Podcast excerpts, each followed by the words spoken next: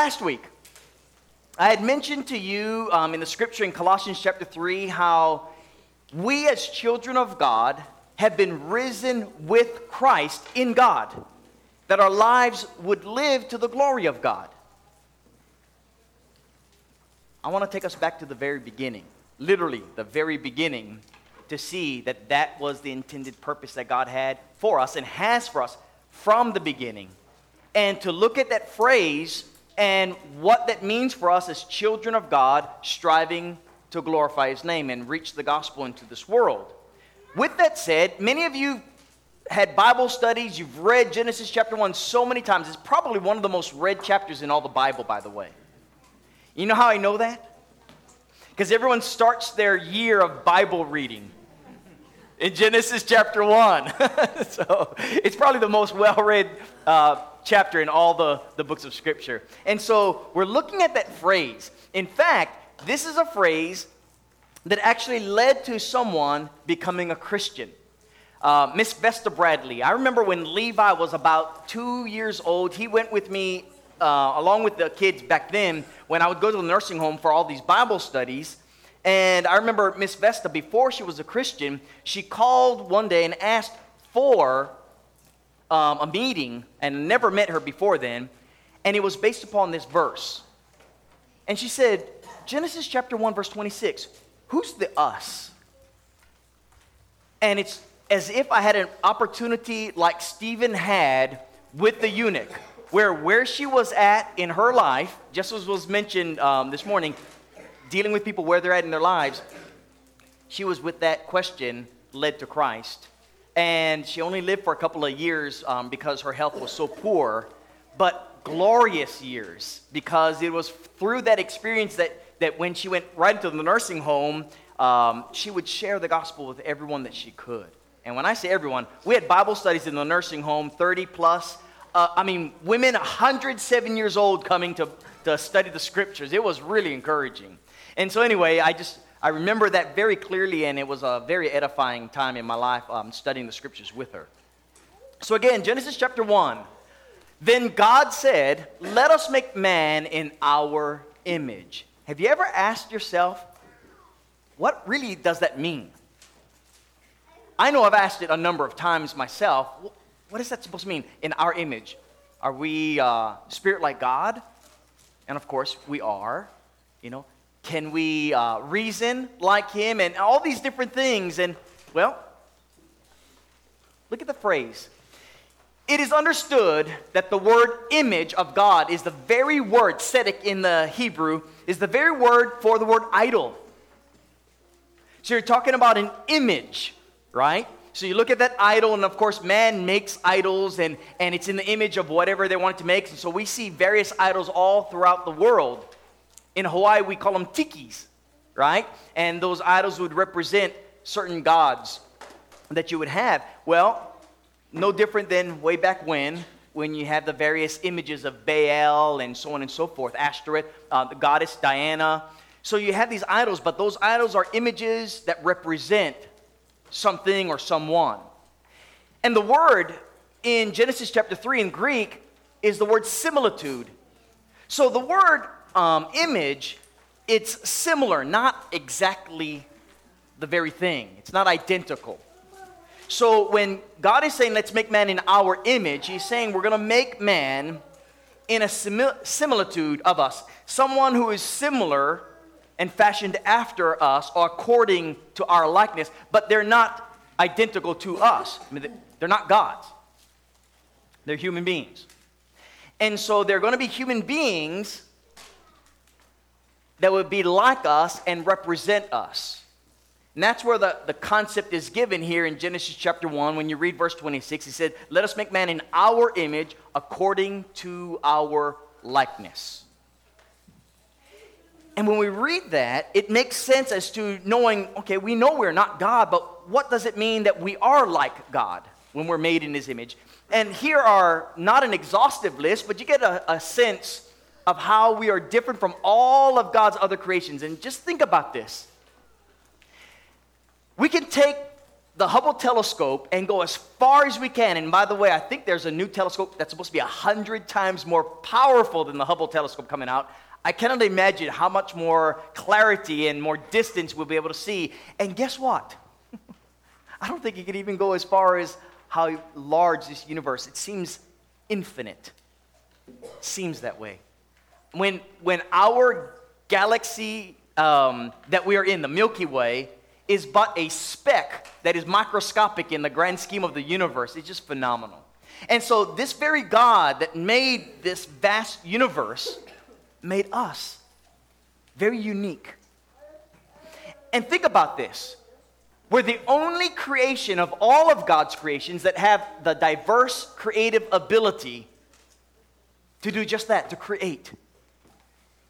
I mean, Jada is out there every week flying thousands of feet in the sky in things that weigh tons. How in the world is that possible that you can have tons of, of heavy metal up in the sky, and there's lots and lots of them? It's phenomenal. And some of you guys who are engineers, I know you can give me all the reasons. It's still amazing as far as I'm concerned. And then we can make all kinds of other things. We we study insects and, and other creations, and we emulate those character traits that are used for strength, like domes. Um, and and we go on and, and read about all these other things, and we study those things, and then we build things that are very amazing, that we marvel at. We call them the wonders of the world. Whether it's huge walls, amazing pyramids, skyscrapers, whatever they are, just phenomenal things, architecturally speaking, whatever it is, whatever realm. And we have that ability. No other creation has that ability. Or the fact that we have emotions. Now, I get it. I, I, I'm cold-hearted many ways when it comes to our animals, because I, I guess it's because I'm just lazy and stuff. I never want a dog or a cat. We have a dog. We have a cat. We have chicken. We had bunny rabbits. We have. I'm the sucker in our family for these things. But what I have come to appreciate, even though I grew up with, with animals and stuff as well, I see emotions with animals. Um, so this week I killed our one of our little chicks on accident. I stepped on it. Um, long story, but it was it, it was sad. I know. I cried. It was my favorite chick. It really was. But I took out my frustration on Lucy, our dog, because Lucy was the reason why I accidentally stepped on the chick. And so Lucy went into the, literally the doghouse in the dog run. And I remember after a day, I let her out of the, the dog run, and her ears were just droopy. I mean, you could tell she was... They have emotions, right? But they don't express their emotions. Well, maybe some of you might disagree with me. The way humans can express emotion. And we see scripture that shows us God made everything. He, through Moses, inspired, says, "Indeed, behold, everything is very good." He looks at his creation and has satisfaction and fulfillment over what he has made. We see emotion of joy. We see him when he's angry and his wrath comes upon people who rebel against him. We see emotion, and we are just like him in that regard.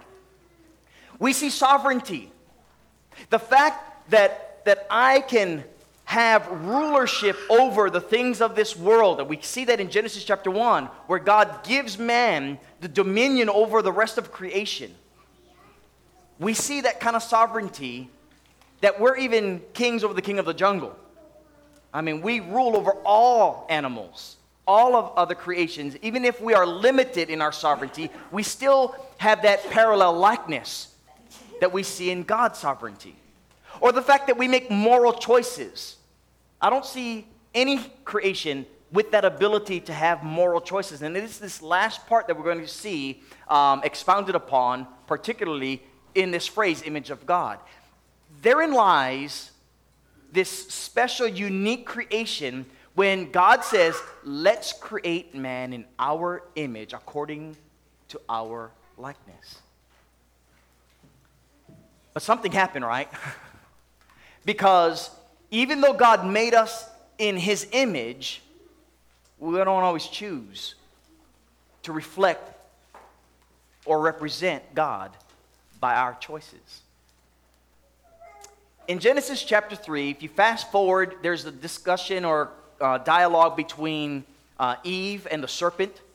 And in verse one, it says that the serpent was more cunning than any beast of the field which the Lord God had made. He said to the woman, "Has indeed God said, you shall not eat of every tree of the garden?" And the woman said to the serpent, "We may eat of the, the fruit of the trees of the garden, but of the fruit of the tree which is in the midst of the garden, God said, you shall not eat it, nor shall you touch it lest you die." Then the serpent said to the woman, "You will not die. For God knows that in the day you eat of it, your eyes will be opened. You will be like God, knowing good and evil." There's something different about man before the fall. Man did not know good and evil. That's what this tree was. When you partake of this, you will be able to, to know good and evil. And that's why Satan is saying, you will be like God, knowing good and evil. And this phrase, with regard to being like God, is, is different than what you just read earlier, being made in the image of God. We're talking about being identical, so to speak. Even if you're not God from a standpoint of, uh, you know, him being omniscient and what have you, you're going to have this ability, like God, to know good and evil. What I infer from this is God knows good and evil. Okay, let me let me fast forward for some of you that be going, "What do you mean by that? He knows good and evil. God only knows good." God can know good and evil without doing evil. You will be like God, knowing good and evil. In fact, let me just fast forward. Going on in verse twenty-two, God says, "Hey, listen, man has become like us, knowing good and evil." And so he says they need to go out of the garden.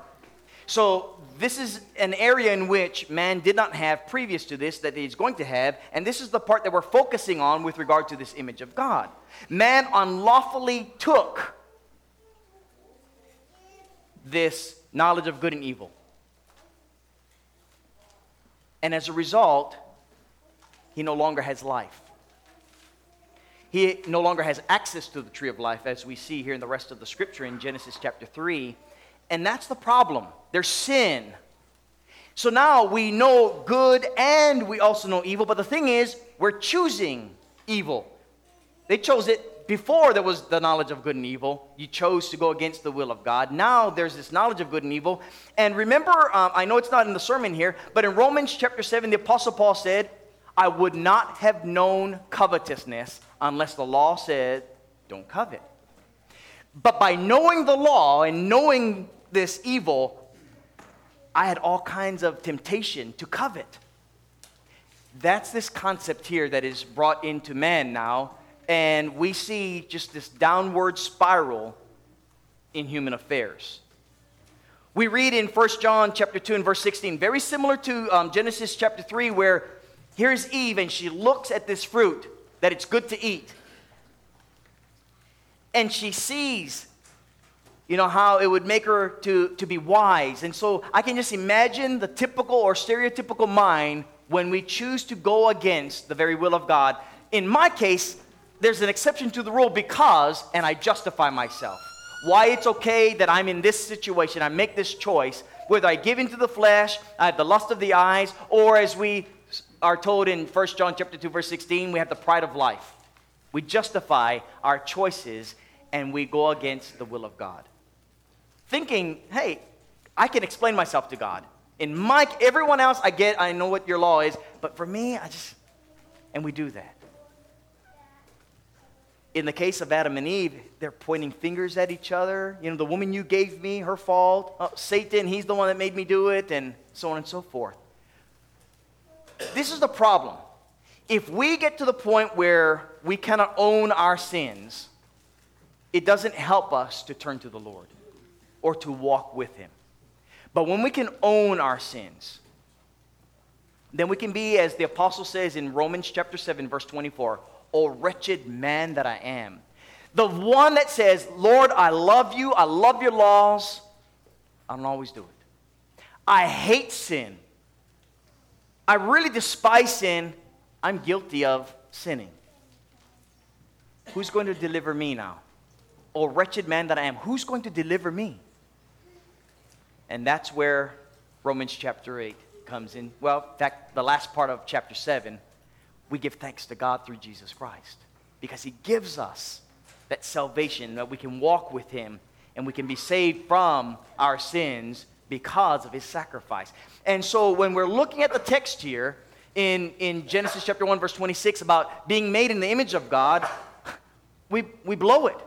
We don't reflect, we don't represent who God is and what he has for us when we choose our own will and not his will. We de- we desire, we justify, and as a result, we sin. And so we need God who comes in the likeness of men now. That this is the, you want to call it an irony? I call it the infinite wisdom of God, where God now is going to come in the likeness of man. And he's going to walk among men, live, be tempted in every which way that we are. And that's what we see. In Hebrews chapter one, when you open your text to that passage of Scripture, um, the Hebrew writer starts the, the letter. And I think I want to get this principle here that, that is very important for us to understand this phrase in light of our walk with the Lord. Because we see something very specific and unique about Jesus. God, who at various times in various ways spoke in time past to the fathers by the prophets. In other words, way back when you had prophets, and God spoke to us through them. He has in these last days spoken to us by his Son. So before you had prophets, now the Son of God comes and he speaks to us. And here is who he is. He, ha- oh, he is the one who is appointed heir of all things, through whom also he made the worlds, who being the brightness of his glory and the express image of his person. I'm reading out of the New King James translation. This phrase is used in other Bible translations. The express image, the exact representation, the exact imprint, the very character of God. Here is God who's come in the flesh. And when you see Jesus, you're seeing not just the image of God, but the very perfect image of God. Not just the likeness, you're actually seeing God, so to speak, even though you're looking at the Son. He is the visible representation of an invisible God who is dwelling among men. That's who Jesus Christ is. And when we're, we're looking at this phrase that he is the exact representation, so that everything that God um, stands for, believes in, represents, that's what you're seeing in Jesus Christ, bar none. Not one thing less. Now, for all that we can read in Scripture, and there's a lot of passages we could we could focus on, Jesus knew good and evil. We see his temptation in the wilderness. We studied it when we were studying on the Holy Spirit, like we did this morning, or last week we studied in, in Matthew chapter four. Um, Jesus is led by the Holy Spirit into the wilderness to be tempted by the devil. He is seeing good and evil, but he always chose good. He would say, "Thus it is written, thus it is written, thus it is written," over and over to Satan. And so he's tempted in every which way that we are, we're told in Hebrews chapter four and verse fifteen, and yet is without sin. That's because he's not only man, we see we see God. So we see the human side and we see the God side, if you will, but the bottom line is Jesus chose what was right, what is what we call righteousness. And we're seeing the image of God through Jesus Christ, a perfect example. And so because of that and the fact that here is Jesus who came into this world to die on the cross for our sins, we get to see through the life of Christ what we should have been from the very beginning, how we should behave, how we should live as we live our lives.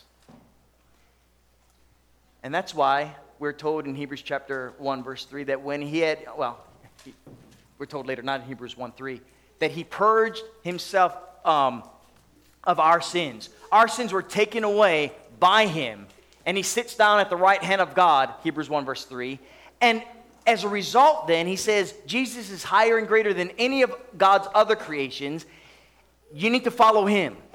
He's the author and finisher of your faith. He perfects your faith. And when you do that, we can go to a passage like now in Colossians chapter three, verses eight following, and we can read of how we are supposed to be made in his image, in his likeness.